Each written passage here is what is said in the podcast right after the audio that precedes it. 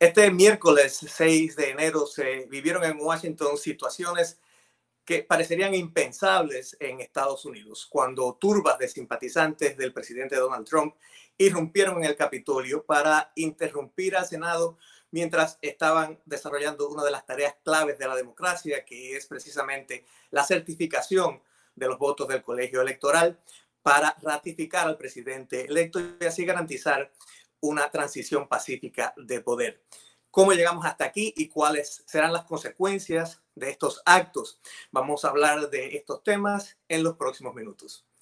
Hola y bienvenidos a esta edición del Nuevo Pod, la primera del año. Mi nombre es Irán Enríquez y los saludos precisamente desde Washington, la capital del país. Me acompaña en esta ocasión mi colega Andrés Oppenheimer, quien es conocido de ustedes, es escritor de ocho bestsellers, es co-ganador del premio Pulitzer, es también columnista del Miami Herald y del Nuevo Herald y es conductor de Oppenheimer Presenta en CNN en español. Andrés, bienvenido al Nuevo Pod. Hola, feliz año. Muchas felicidades. Y comenzamos con un año bastante movido, precisamente en tu reciente columna eh, comparas esta situación que se está viviendo en Estados Unidos con situaciones que hemos visto en países eh, de América Latina, lamentablemente. ¿Qué te lleva a hacer esta, esta comparación? Mira, es la primera vez en la historia reciente de Estados Unidos que vemos un intento de autogolpe en este país. Un presidente que pierde en las urnas y que intenta revertir ese resultado electoral. Y hay muchos casos en América Latina. Es un fenómeno latinoamericano, este de los autogolpes, pero que por primera vez hemos visto ahora, lamentablemente, en Estados Unidos. Y uno de los casos que cito en mi columna es el de Bolivia. En Bolivia, en el 2019, el presidente Evo Morales, bueno, es una historia larga, pero para hacerla corta, el presidente Evo Morales eh, fue a las elecciones. Eh, en la primera vuelta no alcanzó el número de votos que necesitaba para ganar en primera vuelta Sabía él que si iba a la segunda vuelta perdía porque se unía a la oposición contra entonces se proclamó ganador, le pidió a su gente que fuera al Capitolio, que fuera que tomara las calles para protestar porque él decía que él había ganado, bueno, muy parecido a lo que está pasando, lo que pasó esta semana en Estados Unidos. Entonces, esto fue un intento de autogolpe, así lo llamé yo, del presidente Trump, porque él incitó a la gente a salir a la calle, a ir al Capitolio, a protestar porque supuestamente decía que había ganado las elecciones cuando todas las evidencias, y esto es muy importante señalarlo, dirán, porque la gente que cree en las teorías conspirativas, en las mentiras que propagan algunos medios alternativos, eh, no termina de entenderlo. El presidente Trump perdió y eso fue probado por 60 tribunales federales y estatales por los estados, incluso los gobernados por los republicanos, y lo más importante de todo, fue convalidado por la Corte Suprema de Estados Unidos, que tiene mayoría conservadora, incluyendo tres jueces nombrados por el propio Trump. En otras palabras, todas las presuntas evidencias, absurdas la mayoría de ellas, que mostró el presidente Trump, fueron probadamente falsas en algunos casos, en algunos estados, se hicieron tres reconteos de votos y no hubo absolutamente ninguna evidencia de un fraude masivo que pudiera haber puesto en duda la victoria de Joe Biden. Y precisamente eh, cuando se habla de, esta eh, incitación del presidente eh, Trump y del, tema del autogolpe, nos estamos refiriendo a precisamente cómo en sus palabras, hubo un rally en la mañana, una, eh, una concentración eh, donde dijo, bueno, hay que, eh, hay que tomar las, las, cosas por la fuerza.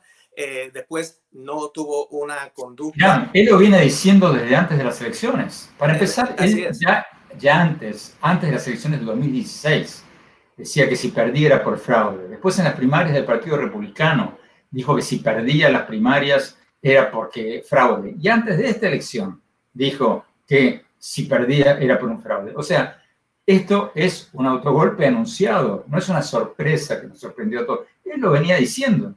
entonces, entonces, aquí, pero por suerte, como lo dije en mi columna, las instituciones prevalecieron. Porque, mira, es increíble que los propios funcionarios alrededor de Trump, no estemos hablando de los loquitos radicales, de ultraizquierda, extremistas, antifa, no olvidémonos de toda esa parte. Los propios miembros del gabinete de Trump, ultraconservadores, ya venían diciendo, o sea, el propio ex secretario de Seguridad Nacional, John Bolton, lo dijo en mi programa de CNN, eh, tantos otros que se han ido del gobierno, aliados cercanísimos de Trump. Y ahora, el mismo que hasta hace una o dos semanas fue fiscal general de Estados Unidos, Bill Barr, hoy dijo que esto es una vergüenza nacional, el presidente Trump está atentando contra la democracia, que esto es un bochorno internacional. O sea, esto no es la izquierda que está diciendo eso. Esto no es eh, los liberales, los antifas, no. Los propios conservadores aliados de Trump, pero que son respetuosos de la Constitución, que entienden que este es un país de pesos y contrapesos, que este es un país de Estado de Derecho, están diciendo que esto fue bochornoso. Así es, y, precisamente esos cambios de, actitud entre las personas que incluso lo, apoyaban se catalizaron de alguna manera ayer, mientras de todas maneras no solamente Trump y sus más allegados, sino también algunos políticos eh, eh, siguen insistiendo en eh, todos los planteamientos que han dado lugar precisamente a toda esta situación. Y por eso a donde iba que quería preguntarte, ¿qué crees que está detrás de todo esto? ¿Cuál es la lógica que sigue tanto Trump como estos políticos que insisten en mantener eh, estos planteamientos? Creo que hay dos lógicas diferentes acá. La lógica de Trump y la lógica del el senador Ted Cruz y los representantes Carlos Jiménez y Mario Díaz Balart y otros que lo apoyaron en este intento de autogobierno. La lógica de Trump es sencilla. Él sabe que perdió, obviamente sabe que perdió, perdió por 7 millones de votos. Repito, muchos de esos votos fueron contados hasta tres veces en algunos estados. Todas las cortes federales, hasta la Corte Suprema, dictaminaron de que las alegaciones de Trump no tenían absolutamente ningún mérito, no mostró ninguna prueba de un fraude masivo capaz de eh, alterar el resultado que dio como ganador a Biden. Entonces, ¿qué, ¿qué está pasando en la cabeza de Trump? Bueno, él no quiere irse como un perdedor. Quiere hacer lo mismo que hacen todos los demagogos populistas latinoamericanos, victimizarse, echarle la culpa a otros, irse como una víctima, no como un perdedor, para poder seguir siendo el líder del Partido Republicano y quizás volver a presentarse en el 2024. Esa es la lógica de Trump. Es un jueguito, un show para preservar su primacía en el Partido Republicano a sabiendas de que está destruyendo la tradición democrática de Estados Unidos y causándole un daño tremendo a la reputación de Estados Unidos. La lógica de los senadores y diputados es diferente.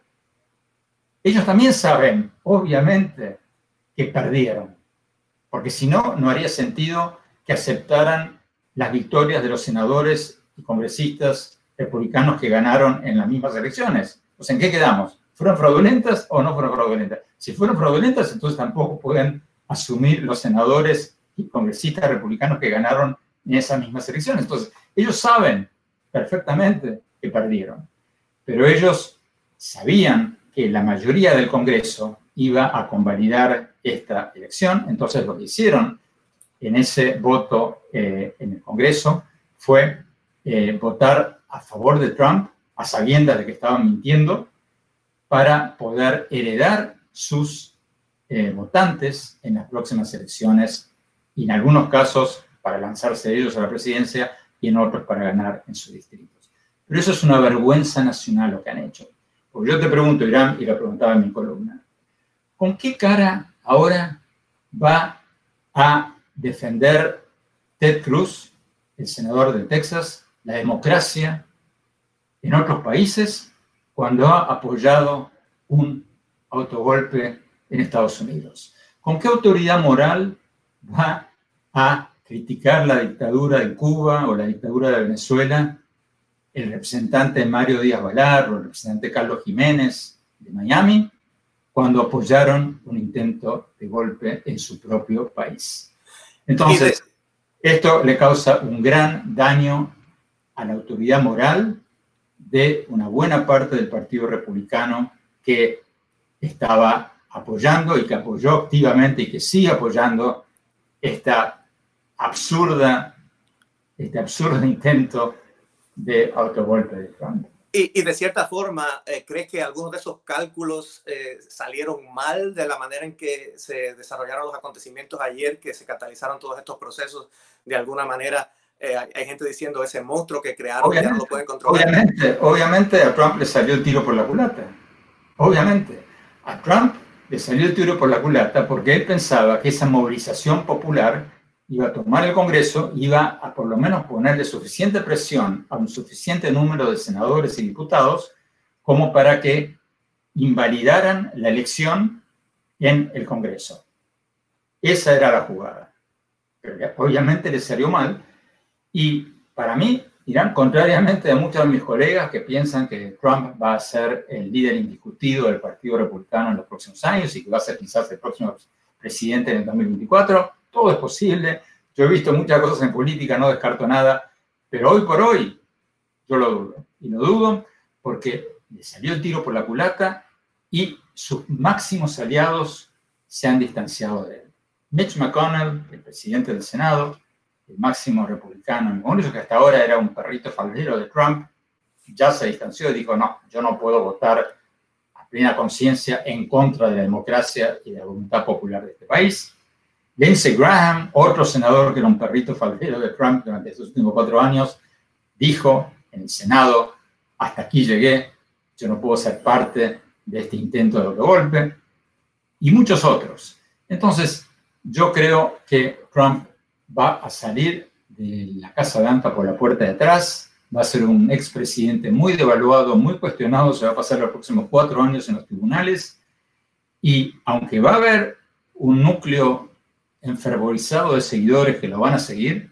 Yo creo que esto le ha costado muchísimo apoyo dentro de su partido, que van a surgir líderes republicanos, conservadores, pero que creen en la democracia, que creen en el sistema electoral, que creen en la voluntad del pueblo y que no han sido parte de esta locura que hemos visto en estos últimos días, que van a tomar las riendas del Partido Republicano. Y me imagino que es también un cálculo que van a tener que hacer eh, todos estos otros políticos que aún después de estos acontecimientos todavía eh, seguían bajo las alas de las alas de Trump también. Pero son cada vez menos y como te decía recién, eh, lo hicieron a sabiendas de que estaban, de que habían perdido las elecciones, lo hicieron para tratar de mantener, de heredar los votos de Trump. Pero ya le perdieron el miedo. Una vez que tú tienes a Mitch McConnell, presidente del Senado, una vez que tú tienes a Lindsey Graham, una vez que tienes a varios otros eh, diciendo yo no puedo ser parte de esta locura, eh, ya las cosas se van a disfrutar. Ahora, sí. perdón, te, comentaba también eh, lo siguiente. Te cuento una experiencia personal. Sabes que estoy aquí en Washington, vivo muy cerca de, la Casa Blanca y de la zona donde se está eh, llevando a cabo toda, eh, todos estos movimientos. Ayer precisamente eh, caminaba por enfrente del edificio al lado de un hotel donde había muchas personas hospedándose. Que estaban con los sombreros del MAGA, con los, las, las, camisetas de Trump y tal, personas muy respetuosas, sentadas ahí, obviamente no eran de las personas que estaban eh, eh, irrumpiendo en el Capitolio porque fue más o menos a la, misma, a la misma hora. Y conversé un poco con ellos, me saludaron y tal. Y eh, la conclusión que saco es que estas son gente que de verdad creen todo lo que están oyendo. ¿Cómo evalúas este fenómeno que está pasando también? Porque esa es la otra cara de la moneda, que es, hay toda una masa que lo cree. Ese es el punto clave, Irán. Hay mucha gente muy inteligente y muy buena que ha apoyado a Trump, muchas de ellas por estar convencidos de lo que Trump dice a través de medios alternativos y de fake news. Lo primero que hizo Trump cuando entró en la presidencia y ya antes es acusarnos a nosotros, a los medios, de ser enemigos del pueblo. ¿Para qué? Para protegerse, inmunizarse, para tener un cheque en blanco para mentir abiertamente. Otra otro truco clásico del manual del populista latinoamericano. en este caso aplicado por Trump. Lo mismo que hacía Chávez, lo mismo que hacían tantos otros. Mentir y después acusar a la prensa independiente cuando le decía, oiga, presidente, esto no es así, de ser enemigos de la patria, del pueblo, y una it. Entonces, este nuevo fenómeno que estamos viendo de medios alternativos que venden una realidad alternativa es lo que está causando que mucha gente cree, crea que la Tierra es plana. O sea, esto no es chiste, ustedes habrán leído, el movimiento terraplanista existe, hay miles de personas que creen que la Tierra es plana porque hay sitios de Internet que se dedican a propagar eso. Hay millones de gente que creen que las vacunas contra el coronavirus son malas, porque hay millones de websites y de, sitios que propagan esa mentira. Algunas de ellas financiadas por compañías de vitaminas, otras financiadas por gente que quiere ganar, atraer clics. Y el motivo que hay detrás de todo eso, Irán, es que hay varios estudios que muestran que una noticia sensacional, falsa, genera seis veces más clics que una verdadera. Es la vieja historia de perro muerde a hombre, no es noticia, hombre muerde a perro, sí es noticia. Entonces, si tú eres un oscuro personaje en el lado del mundo que quieres tener clics, que quieres generar una audiencia para poder vender tu sitio web, para conseguir anunciantes, para conseguir quien te promocione, etcétera, etcétera, muchos de ellos propagan noticias falsas, como QAnon y varios otros sitios que tienen millones y millones de seguidores. ¿Por qué? Porque así obtienen más clics. Pero, lamentablemente, eso está produciendo una polarización social, no solo en Estados Unidos, en todo el mundo, nunca vista antes. No es la primera vez que la tecnología impacta la política. Sin hacer paralelos históricos, pero hay muchos ejemplos en que la tecnología ha cambiado la política. Cuando apareció la radio, apareció el nazismo, el fascismo, por un motivo muy sencillo, ya lo decía Marshall McLuhan hace muchos años, porque nosotros, cuando leemos, cuando tenemos una cultura visual, podemos detenernos cuando queremos, cuando estamos leyendo algo. Estamos leyendo un libro, vemos algo que nos parece absurdo y el ojo puede parar y decir, ¿será cierto esto? Esto no me convence. Cuando escuchamos, nuestros oídos no tienen párpados. Entonces, la radio hizo que mucha gente incorporara información que no tenía tiempo de procesar y eso dio lugar a movimientos como los que vimos en la era fascista en Alemania, en España, en Italia. Y ahora está pasando lo mismo con las redes sociales. La tecnología está impactando la política y en este caso de una manera muy, pero muy peligrosa. Y ahora, Andrés, por último, quería también comentarte otro factor eh, eh, interesante que es el paralelo que se está haciendo ahora en muchos casos eh, sobre la respuesta de las autoridades a esta invasión al Capitolio de esta, um, esta turba, en su mayoría blanca, versus la respuesta que se vio en protestas como las de Black, Lives Matter y otras protestas eh, raciales eh, que han ocurrido anteriormente. Y todo el que ha estado en el, Capitolio sabe que entrar allí en circunstancias normales es eh, como pasar por un aeropuerto. Hay barreras de seguridad, hay chequeo de, de las carteras, hay detectores de metales. Entonces, todo el mundo se pregunta, bueno, ¿cómo estaban tan mal preparados? ¿Cómo es posible que hayan podido entrar tan fácilmente estas personas allí? Y eh, eh, la, conclusión que está sacando mucha gente es que, bueno, esto simplemente es una manifestación de la, del, tema racial que está en el trasfondo de todas, ah, de todas estas situaciones. ¿Qué opinas sobre esto? Bueno, eh, si uno mira las fotos de cuántas policías estaban frente al Capitolio y cuánto, cómo estaban armados y las compara, por ejemplo, con cuántos policías había, cómo estaban armados en manifestaciones de, la extrema izquierda, obviamente había mucho menos eh, policías y mucho menos armados en este caso. Eh, en los próximos días, vamos muchos de nuestros colegas están investigando eso en Washington, en los próximos días seguramente nos vamos a enterar si hubo una orden de arriba, concretamente de la Casa Blanca, de dejarlos pasar o si no, de por lo menos dejarlos acercarse bastante al Capitolio a estos eh, manifestantes eh, pro-Trump, eh, que ahora los medios trumpistas como Fox News están tratando de pintar como que no eran verdaderos trumpistas, que eran infiltrados por Antifa, por favor. El propio presidente de Estados Unidos había pedido a sus seguidores ir al Capitolio a exigir que le dieran la victoria que no ganó, y el propio presidente de Estados Unidos luego los llamó amigos, los quiero, patriotas, etcétera, etcétera. Por eso, no es por casualidad que los principales aliados del presidente Trump hasta hace pocos días, incluyendo su fiscal general Bill Barr, la Corte Suprema y tantos otros, han dicho, hasta aquí llegué. Esto es intolerable. Muchas gracias, Andrés, Andrés Oppenheimer, por este, este análisis. Eh, muchas gracias por haber estado con nosotros aquí. Eh, invitamos a todos a que sigan tus columnas porque este va a ser un tema que seguramente va a dar mucho de qué hablar en el futuro y también que nos vuelvan a escuchar como cada semana aquí en el Nuevo Pod.